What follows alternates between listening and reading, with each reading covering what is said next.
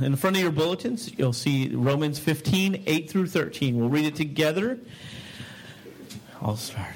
For I tell you that Christ became a servant to the circumcised to show God's truthfulness in order to confirm the promises given to the patriarchs and in order to that the Gentiles might glorify God for his mercy. As it is written, therefore I will praise you among the Gentiles and sing to your name. And again it is said, Rejoice, O Gentiles, with his people. And again, Praise the Lord, all you Gentiles, and let all the peoples extol him. And again, Isaiah says, The root of Jesse will come, even he who arises to rule the Gentiles. In him will the Gentiles hope. May the God of hope fill you with all joy and peace in believing, so that by the power of the Holy Spirit you may abound in hope. Romans 15, 8 through 13. All right, thank you, Jose. We are um, getting back into our series on the book of Romans. I would say we are at the beginning of the end. Although, yes, we are. Uh, we've been in this series for well over a year now. I think we started last summer, so coming up on a year and a half. So take the beginning of the end as you will. I'm not exactly sure how much longer we'll be in this book, but rightly so, um, because for those of you who, who have been around for any of it, uh, you know that we've talked about how Romans is, is well known for being one of the, uh, the most important books of the Bible. Um, and that, that being so, because uh, it repeatedly lays the foundation um, of our faith, and that's the gospel, the good news of Jesus. And uh, so, to try and get us back in the, the mode of Romans, Sorry, I'm like tripping over stuff. And as my hair gets longer, this thing just keeps getting more and more awkward. um, yeah, let's let's focus in on the book of Romans and think about um, the first 11 chapters. If you remember, um, Paul kind of repeatedly lays out the foundations of our faith, the gospel. And uh, in Romans 1.16 is kind of like the thesis statement of the book. It, it says, For I am not ashamed of the gospel, for it is the power of God for salvation to everyone who believes. Um, and that gospel is this, is that God created man and, and designed man to have a relationship with him. We were designed in his image. And what I mean by his image is, I think three things really uh, reflect God's image, and, and that's a mind to know God, a heart to love God, and a will to choose God. And each one of us, it started with Adam and Eve, but each one of us chose to give our heart and choose still to give our hearts and our minds to things other than God. Um, and, you know, these are all good things, good things that God gives us. They're secondary things, but we try and put them in the place of God, whether it's our job, uh, our family, relationships, uh, food, drink, sex, any of these things what, what Romans says is that we all have taken that thing and, and we've tried to squeeze out of it what only God can give us happiness, um, contentment, satisfaction. And what that results in is, is us frantically scrambling and, and trying to, to squeeze out of that uh, something that it can't give. And so, you know, that leads to distortion and sin. And we make a mess of our lives. And, and the sin is a problem, this mess that we've made because we fall short of God. And God, in his perfection, can't be close to sin because he's perfect. And so our sin separates us from the loving God who created us and wants us to know him and be in a relationship with him. But God is loving, right? He wants us to be rejoined to him. And he can't just, because he's also just and loving, he can't just sweep our, our sin under the rug he had to make a way uh, for that sin to be atoned for or to be made right. And so that's where Jesus came in. God started a plan to, to bring a Messiah or a Savior to mankind. Um, and Jesus became a man. He lived the perfect life that we have all failed to live. Um, and then he gave it on our behalf, dying on the cross, so that anyone, any person who will put their faith in Christ um, will receive forgiveness of sin and Jesus' perfect standing before God the Father. And as I was talking about, about one reason why I really like that song is a lot of us think that the gospel kind of ends there. It's like, yes, uh, I, can, I confess with my mouth and believe with my heart that Jesus was Lord and that God raised him from the dead, and now I got my ticket into heaven. Check. Like, all right, back to business as usual. But there's so much more to the gospel that I think we forget then. And as I said before, it doesn't just bring about forgiveness of sins and save us from hell, although it does do that. The gospel empowers us to live a whole new life by the same power that God used to raise Jesus from the dead, and that's the power of his Spirit. Um, and Jesus conquered Satan, sin, and death by rising from the dead uh, by the power of his Spirit, and like Jesus, we receive new life, um, new power, and new purpose. And uh, the, uh, the extension of that good news is that life today isn't although it's good, although it's a foretaste of, of what a, a, good relationship with God is like, we're still bound by our, our sin and our flesh. And there's going to be a day when Christ is going to return and we're going to be free from, from this mortal body and uh, free to know God and be in relationship with God and with each other and with creation as he originally intended back, intended back in the garden. So that's the foundation of the book of Romans. That's the good news that um, is just repeated in chapters 1 through 11. Um, and then in chapter 12, we hit some more practical implications uh, for everyday living. We talked about living life as an act of worship, our love for one another, uh, submission to authorities, and even disputable matters amongst believers. Um, and that kind of brings us to where we where we are today, partway through chapter 15, where Paul starts to wrap up the book, as I said, the beginning of the ending. Um, and he he's reminding his readers here of God's plan to bring salvation to the ends of the world and to see all people worship him. Um, and so let's look at the passage. It's um, even at my first glance of it, I was like, man, this is a little bit confusing. There are some words in here that aren't necessarily uh, used in our everyday language. But uh, if we look at the beginning of the passage in verse 8, it says, um, one sec. Uh, For I tell you that Christ became a servant to the circumcised to show God's truthfulness. All right, let's stop right there that can be confusing. What does it mean to be a servant of the circumcised? First of all, the circumcised is a reference to the nation of Israel or the Jewish people. Um, in the Old Testament, God gave circumcision as a symbol for them um, so that they could be recognized as set apart as God's holy people. So when, when Paul says a servant to the circumcised, he means Jesus came to, the, to and through the, the nation of Israel, the, the Jewish people. Um, I had another. Here's another translation. The uh, New Living Translation says that remember, Christ came as a servant to the Jews to show that God is true to the promises he made to their ancestors.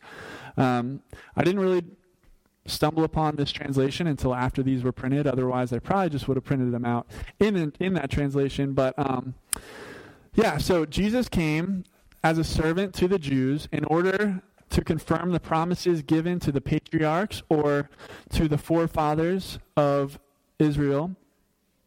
Um,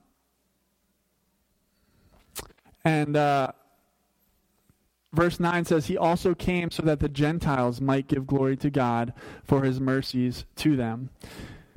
Uh, what were those promises referred to in, in, in, chapter 8? I don't know if some of you have probably are familiar with the Abrahamic covenant or the covenant that God made with Abraham, one of the, uh, the patriarchs, we'll say, of the nation of Israel. Um, in his covenant, in his promises, uh, we can see them in Genesis 22. He says, I will surely bless you and make your descendants as numerous as the stars in the sky and as the sand on the seashore. Your descendants will take possession of the cities of their enemies, and through your offspring, all nations on earth will be blessed because you have obeyed me. And that last part is kind of where Paul is directing our thoughts here. Uh, in verse 9, he says, In order that the Gentiles might glorify God for his mercy. So Paul's reminding his bigger uh, his his readers of the bigger picture that yes, God's plan for salvation started with Israel, started with the Jewish people, but it was always his intention to bring salvation to the whole world through the blessing of a great rescuer so that he would be glorified through all people. God's goal is to see himself glorified. You know, that seems kind of like a prideful thing for somebody to be like all about themselves. But God is not like us because he's a perfect being. And the best thing that a perfect being could do is make others want to worship him. And so, the, in the rest of verse 9, Paul kind of gives examples um, throughout Scripture in the Old Testament of, of how God's plan for that is being revealed. And he refers back in, and, and uh, the end of verse 9, it says, And again it is, wait, sorry, I lost my spot. As it is written, Therefore I will praise you among the Gentiles, meaning all other nations aside from Israel, and sing to your name. And again it is said, Rejoice, O Gentiles, with his people. And again, praise the Lord, all you Gentiles. Let all the peoples extol him. And again, Isaiah says, The root of Jesse will come, talking about Jesus there. Even he who arises to rule the Gentiles, in him will the Gentiles hope. So, from the beginning, God's plan has been and is still to use his people to share his blessing with others, resulting in all people coming to know and worship him.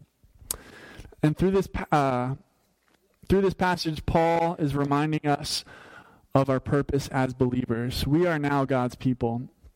And so it is our, our biggest goal to know God and to make him known. And sadly, many of us have fallen into the trap that of believing God's plan for salvation ends with us. That was never his intention. And I see this mindset when I hear people say that, oh, the Bible is God's love letter to me or to us. I hate to break it to you, but the Bible wasn't written to you, and it's not about you. It's about God and the story of his plan to rescue the world through Christ, Jesus, his son. It all points to Jesus, Old and New Testament alike. The Bible is for all people of all times. It's for us, but it wasn't written to or about 21st century Christians. But here's an exciting part is that the story is still unfolding and we get to be a part of it. God's plan for salvation and restoration doesn't end with us. If you're a follower of Jesus, you are the means by which God intends to fill the whole world with his presence and his praise. In Ephesians 1 22 through 23, it says, talking about Christ, it says, And God placed all things under his feet and appointed him to be head over everything for the church, which is his body, the fullness of him who fills everything in every way. We are the church, the people, not the building. We are God's body, Christ's body, which he wants to fill everything in every way because his spirit lives in us. And a way that, that I've heard it said that I really like is, is what God has done to you, he also wants to do through you. How is this accomplished? How do we go about making God known? How you might be asking, how am I going to convince someone to believe in Jesus? The answer is you're not. You're not the savior. I think we like to we like to try and put this on ourselves. We're not the Savior. We're not the Savior of our kids, our friends, our spouse, our parents. It's not about us. But we are messengers. We are messengers. In Romans 10, uh, verses 14 through 15, it says, Everyone who calls on the name of the Lord will be saved. How then can they call on the one they have not believed in? And how can they believe in the one of whom they have not heard? And how can they hear without someone telling them? And how can anyone tell them unless they are sent? As it is written, How beautiful are the feet of those who bring good news. That's us.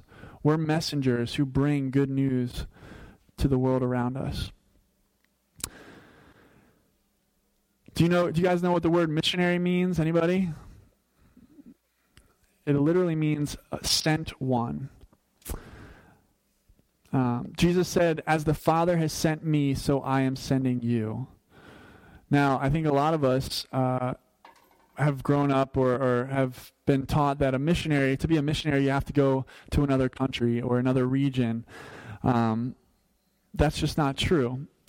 We are all sent ones, sent to our homes, sent into our schools, sent to your kids' sport teams, sent to the grocery store, gas stations, restaurants, and bars. There's not a single area of our lives as believers that God doesn't want to fill with his presence and make himself known. And so I, I want to encourage us as believers to stop brushing off God's calling on our lives as missionaries. We're not sent out to save people by preaching good sermons or having a really appealing church service or living a really moral life so that people want to be like us. See, the problem is that if we try and save people by simply living really good lives and never speaking about Jesus, it will likely lead to people believing that being a Christian is all about doing good works and not about surrendering our lives to Jesus and letting Him come in and change us. Now, let's be clear here. Uh, letting the gospel be demonstrated by our actions, letting our actions demonstrate the gospel, is an essential part of our calling as missionaries, but it's not enough on its own. And we, we're already doing a lot of these things. I mean, I think of the White family who have adopted um, Judah from South Africa. What an awesome demonstration of God's love and acceptance of us. Scripture uses the analogy of adoption, saying that we've been adopted into God's family so many times. Uh, many of you are serving your neighbor, engaging with people on the fringe, um, all good things. But if we just do those things alone and, and we never speak the name of Jesus, how will anyone know? After all, the gospel means good news. And you can't do news you tell news, you share news. Parents, when when you, you're doing these things with your kids, and I know many of you are uh, having your kids serve in dif- different ways, talk to them about it. You know, for example, maybe you shovel your neighbor's driveway, um, who's an elderly person. You would talk to your kids, say, "Hey, guys, why do we shovel Miss Anderson's driveway?" like, um, it's a nice thing to do. We want to take care of our neighbors. Okay, that's true, but there's more to it than that. How does the gospel speak into why we care for one another? Well, for starters, if well, if uh, Mrs. Anderson wasn't able to sh- like if her driveway wasn't shovel- shoveled, she would be trapped in her house, right? So she wouldn't be able to get anywhere. Um, and this burden of shoveling snow is really one that's too much for her to bear. You know, kids, that's a lot like what Christ did for us. We were burdened by something that we couldn't bear with our sin, and it trapped us. It does trap us, and only Christ could take that burden on himself and free us from that. And so we're going to be a demonstration to Mrs. Anderson by, by shoveling her driveway. And that right there, that's called gospel fluency. Everything in our lives has the potential to be penetrated by the gospel and to be spoken as to, to why we're doing it. Um, if you haven't read the book Gospel Fluency, I would really encourage you to do so. Um, I am certainly not, I wouldn't consider myself a entirely gospel fluent person, but it really changes the way that you look at um, different things and why, why you serve, um, why you live on mission. Um, it's really a powerful and impactful uh, study to do. And to, to kind of give another example of that point, I heard a true story of a guy who, who was a Christian, and it was known around his company that he was a believer, and um, but he didn't, he wasn't really in the habit of, of talking about uh, his faith in Jesus to anyone. He was just like, people know that I'm a Christian, and like that's enough, and I'm just gonna be a good worker and, and a good supervisor. And so one day, he one of his coworkers I think uh, maybe one of a person that was under him came up to him and said, "Hey, man, like I just want to let you know, like I've surrendered my life to Christ. Like I, I put my faith in, in, Jesus." And he was like, "Oh, that's so great. That's so I'm I'm so happy to hear that." And he said, "Yeah, man, I'm like praise God, but I got to tell you something that." Um, you were actually kind of a reason why I, I didn't want to become a Christian for so for a long time, and he was like, well, like he was devastated. Like, why, why, what did I do? What did I say? And he's like, well, you know, you're you're such a good worker, and you always have such a good attitude, and um, you know, you're so so caring for other people that for the longest time I just thought, you know, I, I don't think I could ever do that. If it means if being a Christian means like being a perfect person, like I can't do that. And it wasn't until I realized that it wasn't about our works, but it was it was about Christ doing it all on our behalf that I understood that I could receive God's love through the grace of Christ. And that's, you know, that's devastating, really. Like, as I was saying, if, if we never talk about the grace of God and, and our need for a Savior and how um, His grace is the only thing that allows us to, to, and His Spirit in us is the only thing that allows us to do anything good, we're not giving credit to God. Um, we're always communicating a message. And we can't assume that an outwardly moral life would make a person realize their need for Jesus if we never speak about him. One of the greatest testimonies that any of us can give is, is admitting our failure and admitting who it is that covers that failure, and that's Christ. And you can't live a life that demands an explanation of the gospel unless we live a life that's intent on proclaiming it. The good news needs to be heard that if anyone will confess with their mouth that Jesus is Lord and believe in their heart that God raised them from the God raised him from the dead, they will be saved. Period. Now let's take a look at how this passage ends in verse 13. It says, May the God of hope fill you with all joy and peace in believing, so that by the power of the Holy Spirit you may abound in hope. I think what Paul Paul is saying is that when we truly begin to grasp and believe the good news of God's love for us in Christ, the joy and the peace that we experience, we, we really won't be able to contain. The hope that is in us will just naturally come out. And uh, if if you guys have heard me preach before, likely, or if you've read many of my weekly updates that I put out sometime, you've probably heard this next part. But um, it's just that I, I'm I'm increasingly convinced that we love that we talk about what we love, or love speaks, um, and that no one needs to be taught to talk about what they love. For some of us, it's skiing and snowboarding. For some of us, it's scrapbooking and fixer upper. I don't know. For some of us, it's Herbalife and CrossFit. Um, I don't know. You know, maybe there's a person who's quiet and you're trying to like engage in conversation with them, and finally you figure out what it is that they're into, and they're like they become a really outgoing person all of a sudden. We don't have to be taught to talk about what we love, right?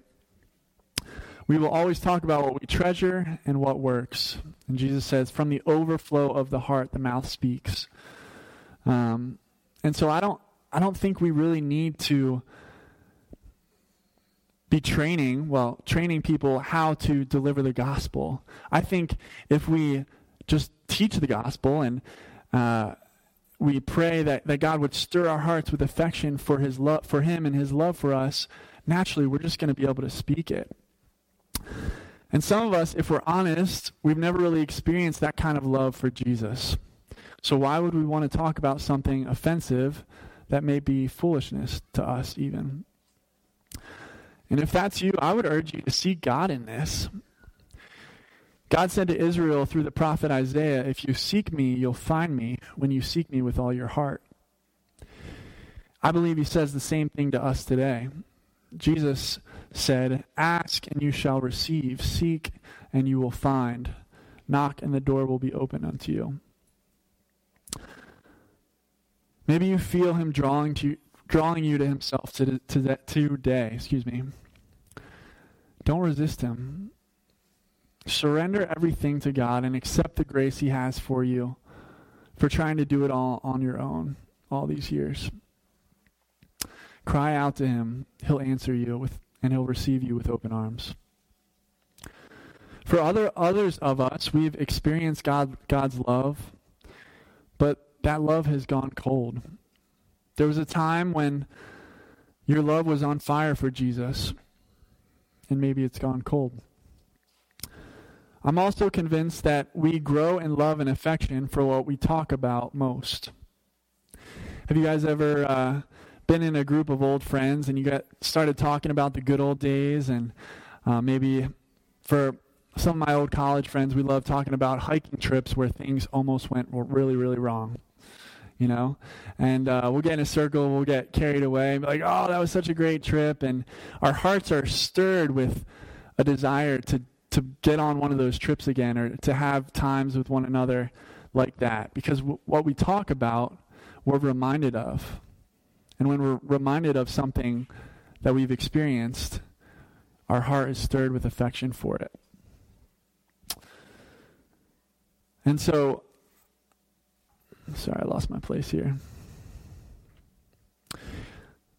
I find myself praying less and less for, for boldness to speak about Christ and for the right words to say, and more and more that my heart would just be stirred with affection for, for Jesus more than anything else. And I think this is what Paul is praying over his readers in verse 13. May the God of hope fill you with all joy and peace in believing, so that by the power of the Holy Spirit you may abound in hope. If you feel that your relationship with God has gone cold, talk about how good Jesus is and what he has done. Remind yourself of what it is that captured your heart in the first place.